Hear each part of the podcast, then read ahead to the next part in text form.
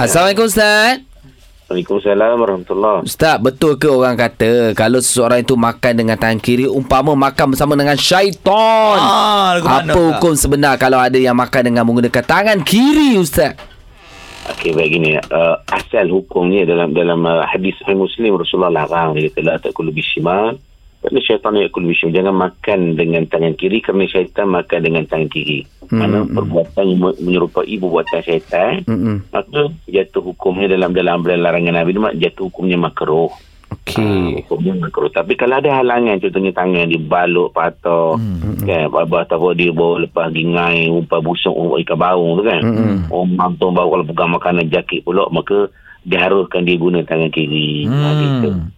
Ha, Okey. Kalau asalnya molek-molek tangan kanan tu lah. Iyalah, iyalah. Betul, betul, Dapat betul. Pahala. Kenyang dapat, pahala dapat. Alhamdulillah. Alhamdulillah. Faham Ustaz. Terima kasih. Ya, sama.